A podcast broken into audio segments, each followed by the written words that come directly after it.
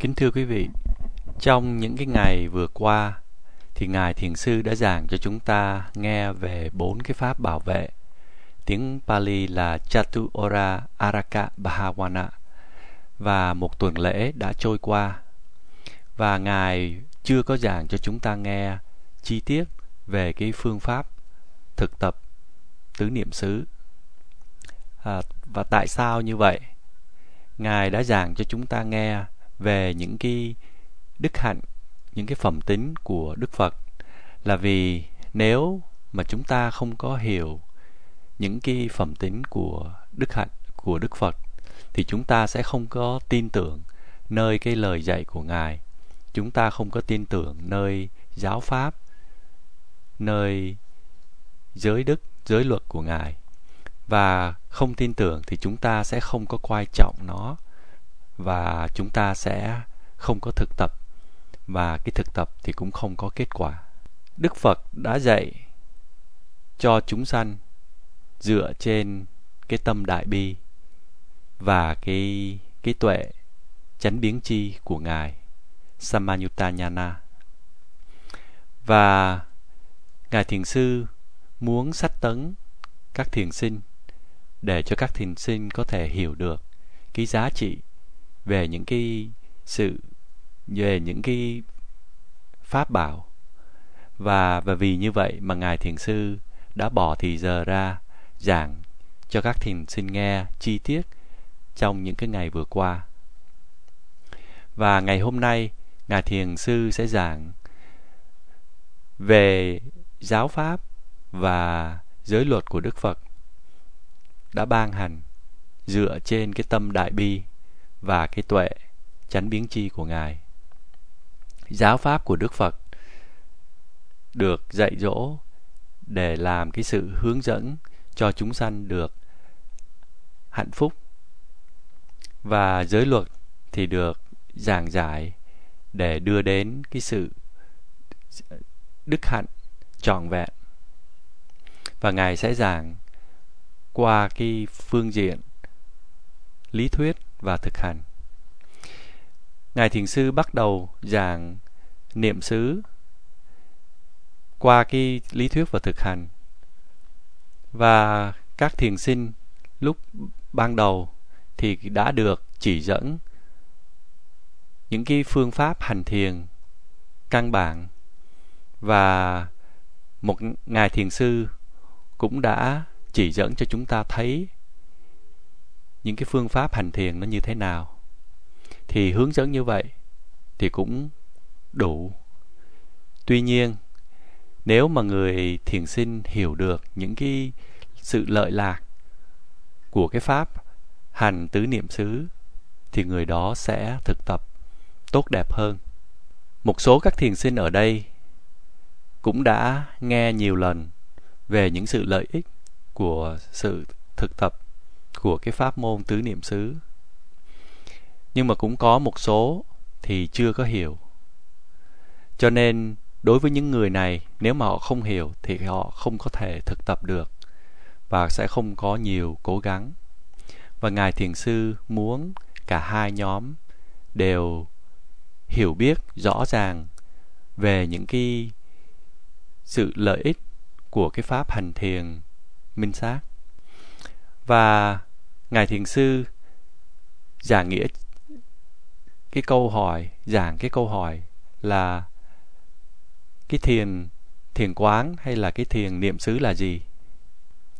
Ngài thiền sư sẽ giảng nghĩa về lý thuyết cũng như là thực hành. Tuy nhiên, ngài sẽ giảng ít về phần lý thuyết và sẽ nhấn mạnh về phần thực hành. Các thiền sinh ở đây thực tập thiền niệm xứ. Và đôi lúc thì có những cái tâm thiện nó sanh khởi. Và những cái tâm thiện này là những cái tâm tốt, không có bị chê bai. Và đôi khi thì những cái tâm bất thiện nó sanh khởi và nó sẽ đem đến cái sự đau khổ. Và tâm thiện hay là tâm bất thiện sanh khởi thì tùy thuộc vào cái sự có mặt hay là vắng mặt của chánh niệm sati thì khi mà chánh niệm nó vắng mặt thì những cái phiền não hay là những tâm bất thiện nó sẽ sanh khởi.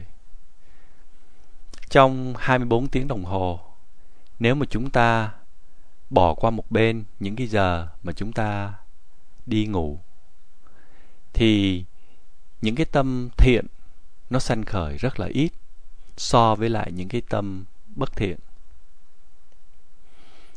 Tại sao như vậy? Đó là vì nếu mà chúng ta hành thiền một cách hời hợt, khi mà chúng ta làm cái bổn phận của một người thiền sinh mà có nhiều sơ sót, thì những cái phiền não, những cái bất thiện tâm nó như là cái lòng, cái luồng thác lũ nó trôi chảy mà một khi mà cái thác lũ bất thiện này nó trôi thì rất mà khó mà chặn nó. Nếu mà chúng ta muốn tạo một cái luồng thác lũ thiện tâm, trôi chảy, thì chúng ta cần phải có chánh niệm. Và nếu mà không có chánh niệm, thì chắc chắn là các bất thiện tâm sẽ sanh khởi. Và một cái phẩm tính của chánh niệm. Đó là nó dễ dàng chế ngự những cái bất thiện tâm. Và chánh niệm sẽ đưa dẫn đến con đường thánh đạo.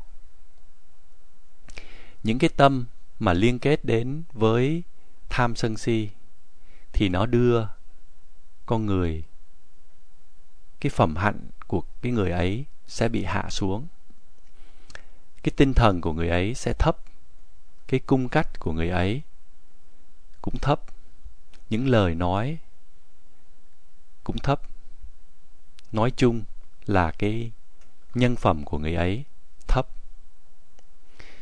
Luôn cả những cái người mà thật là giàu có, nhiều thế lực, nhưng mà nếu mà những người ấy trong tâm tràn đầy những cái bất thiện tâm, thì người ấy cũng thuộc vào cái nhóm giới hạnh nhân phẩm thấp.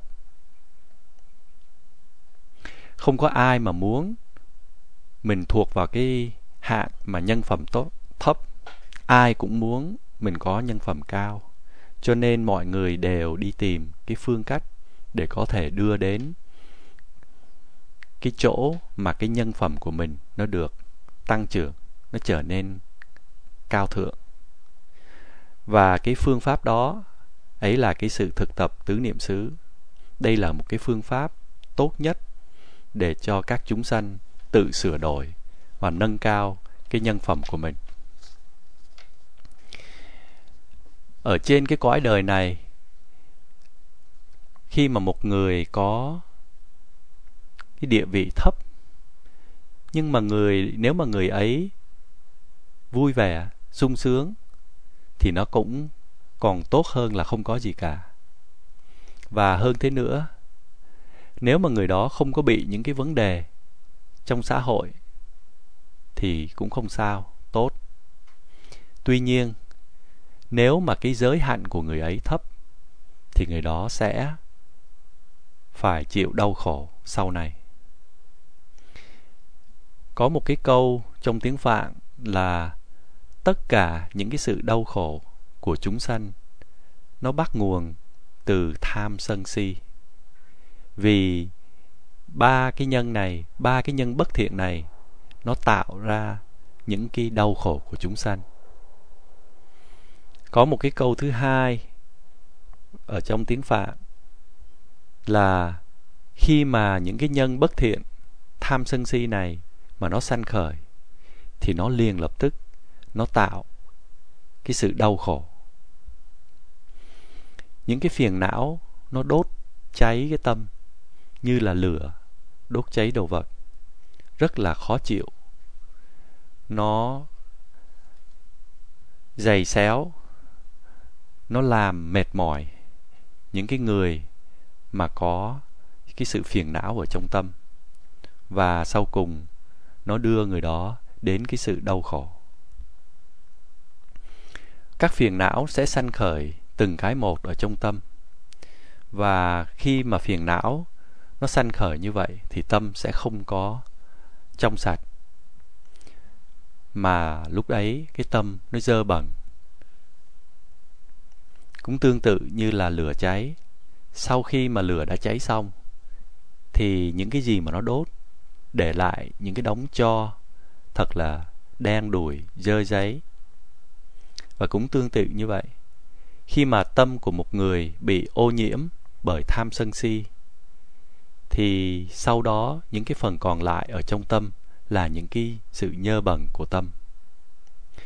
Mà không những cái người ấy phải chịu đau khổ ngay trong lúc này, mà sau này cũng phải chịu đau khổ tiếp. Đức phật đã thấy những cái sự đau khổ này và với cái tâm đại bi ngài đã chỉ cho các chúng sanh cái phương pháp để đối chọi với sự phiền não. Và những cái phương pháp ấy là hãy tránh hãy ngăn và chữa trị và dập tắt những phiền não. Các thiền sinh ở đây đang thực tập cái môn tứ niệm xứ và cái sự thực, thực tập ấy là như vậy là những cái phương pháp ấy tất cả những cái phiền não thì bắt nguồn từ ba cái nhân. Và những cái phiền não khi mà nó sanh khởi thì nó làm cho cái tâm nó không có trong sạch. Mọi người thì đều ghê sợ những cái phiền não và họ tìm cách để có được cái sự hạnh phúc. Khi mà phiền não có mặt thì tâm nó không có trong sạch không có cái sự hạnh phúc, không có cái sự an vui. Và cái sự hạnh phúc mà mọi người đang đi tìm này không phải là cái sự hạnh phúc của trần tục. Nó cao thượng hơn những cái hạnh phúc của thế gian. Người đời đều tôn trọng những cái sự cái sự hạnh phúc cao thượng này và họ tìm cách để có được cái sự hạnh phúc này và đi tìm cái phương cách để cho cái tâm của mình, để thanh lọc tâm của mình. Và đức phật có dạy rằng có một cái con đường, có một cái con đường chắc chắn là sẽ đưa đến bảy cái điều lợi lộc. Và cái con đường đó là quán tưởng đến thân, thọ, tâm và pháp và cái con đường ấy là con đường tứ niệm xứ. Khi mà thực tập tứ niệm xứ, thì người thiền sinh chỉ cần giữ chặt lấy một chuyện, đó là có chánh niệm. Khi mà có chánh niệm, thì là các phiền não không có cái cơ hội để sanh khởi. Bằng cách là các thiền sinh ghi nhận các đối tượng mỗi khi mà các đối tượng này sanh khởi trong từng khoảnh khắc một. Trong mỗi một khoảnh khắc mà chúng ta ghi nhận, thì trong cái khoảnh khắc ấy, cái tâm nó vắng bóng phiền não. Thì trong 10 khoảnh khắc mà chúng ta ghi nhận, thì trong 10 khoảnh khắc ấy cái tâm nó không, nó vắng bóng phiền não. Như vậy người thiền sinh cần phải làm cái gì? Người thiền sinh chỉ cần hành tứ niệm xứ, và khi mà thực tập tứ niệm xứ thì sẽ đạt được những cái sự trong sạch của tâm. Đó là cái lợi ích thứ nhất của việc hành thiền tứ niệm xứ. Và những ai mà mong mỏi cái điều này thì hãy nhớ một cái câu ngụ ngôn là lúc nào luôn luôn cũng bảo vệ cái tâm bằng chánh niệm. Hãy bảo vệ cái tâm bằng chánh niệm trong từng khoảnh khắc một. Mỗi lần, trong mỗi khoảnh khắc mà các đối tượng sanh khởi thì phải biết đây là cái con đường chắc chắn và cái con đường này nó sẽ đưa đến những cái tầng giác ngộ khác nhau hoặc là trở thành một vị a la hán hay là một vị độc giác phật hoặc là các vị thánh nhân. Đây là cái con đường chắc chắn. Đây là cái con đường không có sai. Và các thiền sinh ở đây đang đi trên cái con đường này. Để có được cái sự trong sạch của tâm, thì chúng ta cần phải đi trên con đường này cho đến cuối đường. Và nếu mà đi đến cuối đường thì chúng ta có thể vượt qua được những cái sự sầu não soka những cái sự ta tháng paridewa. Trong quá khứ, đã có rất nhiều các thiền sinh đã thực tập cái môn tứ niệm xứ này.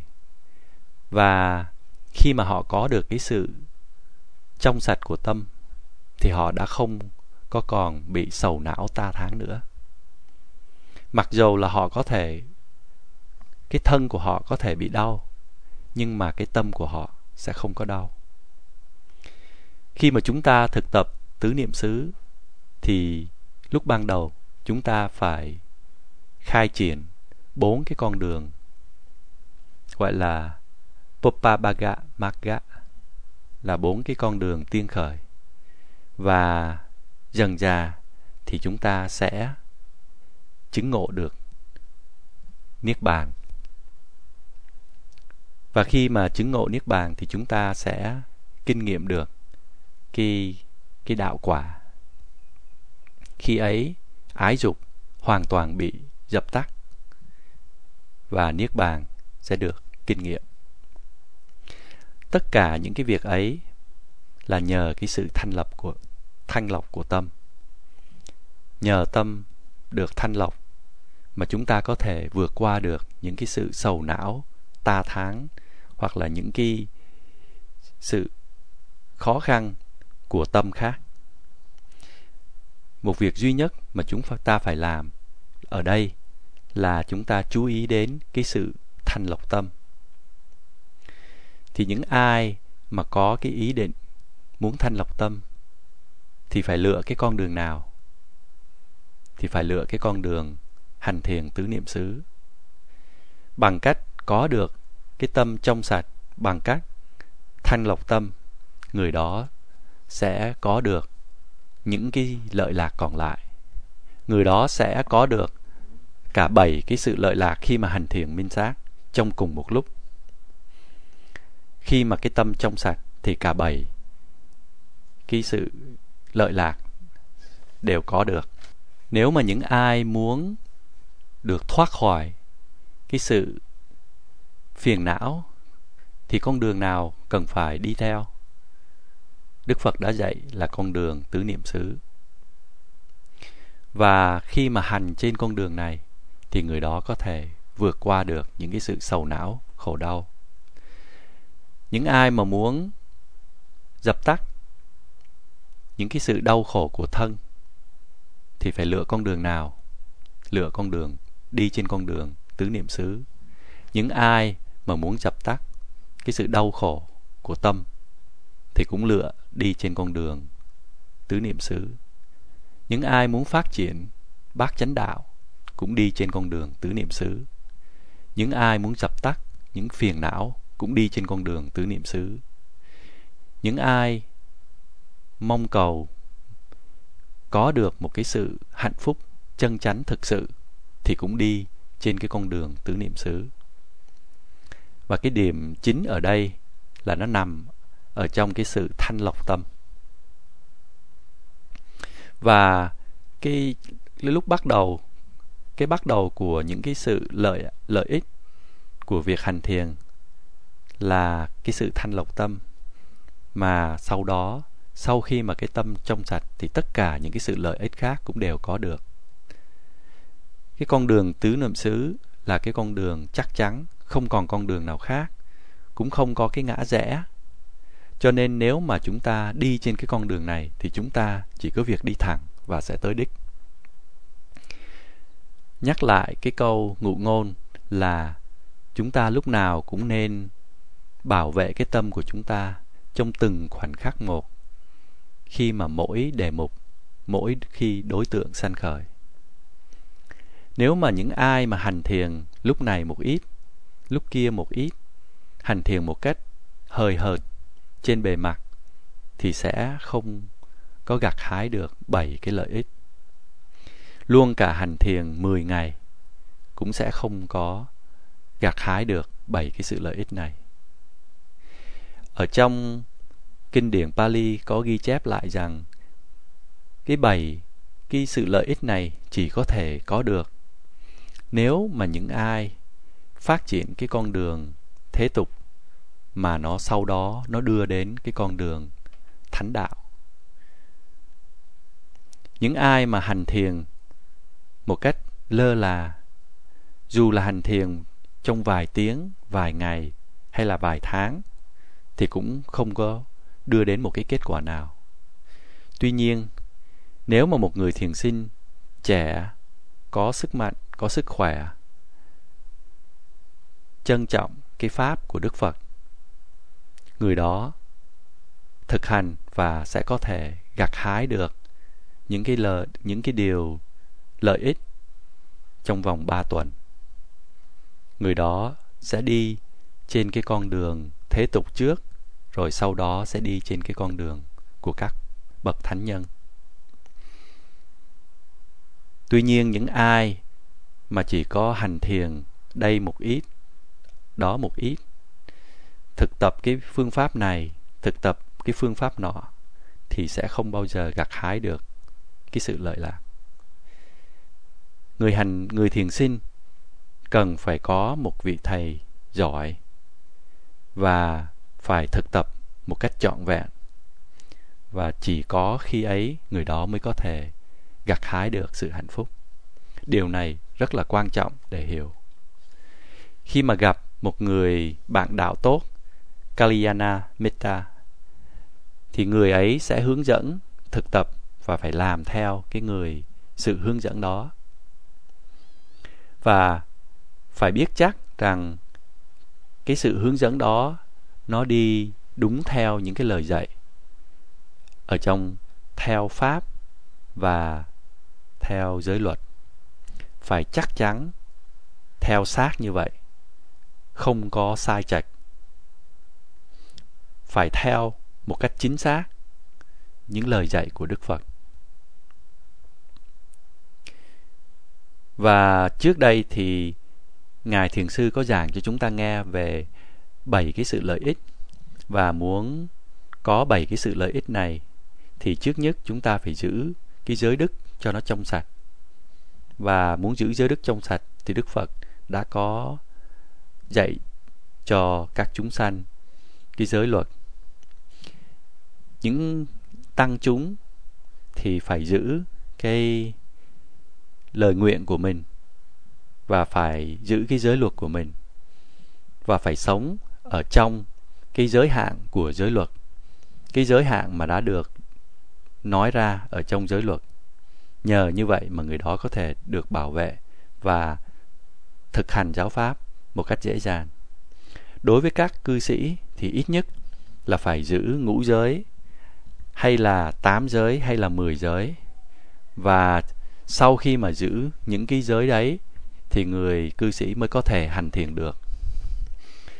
Chỉ có khi nào mà chúng ta sống trong giới đức thì chúng ta mới có thể hành thiền một cách tốt đẹp.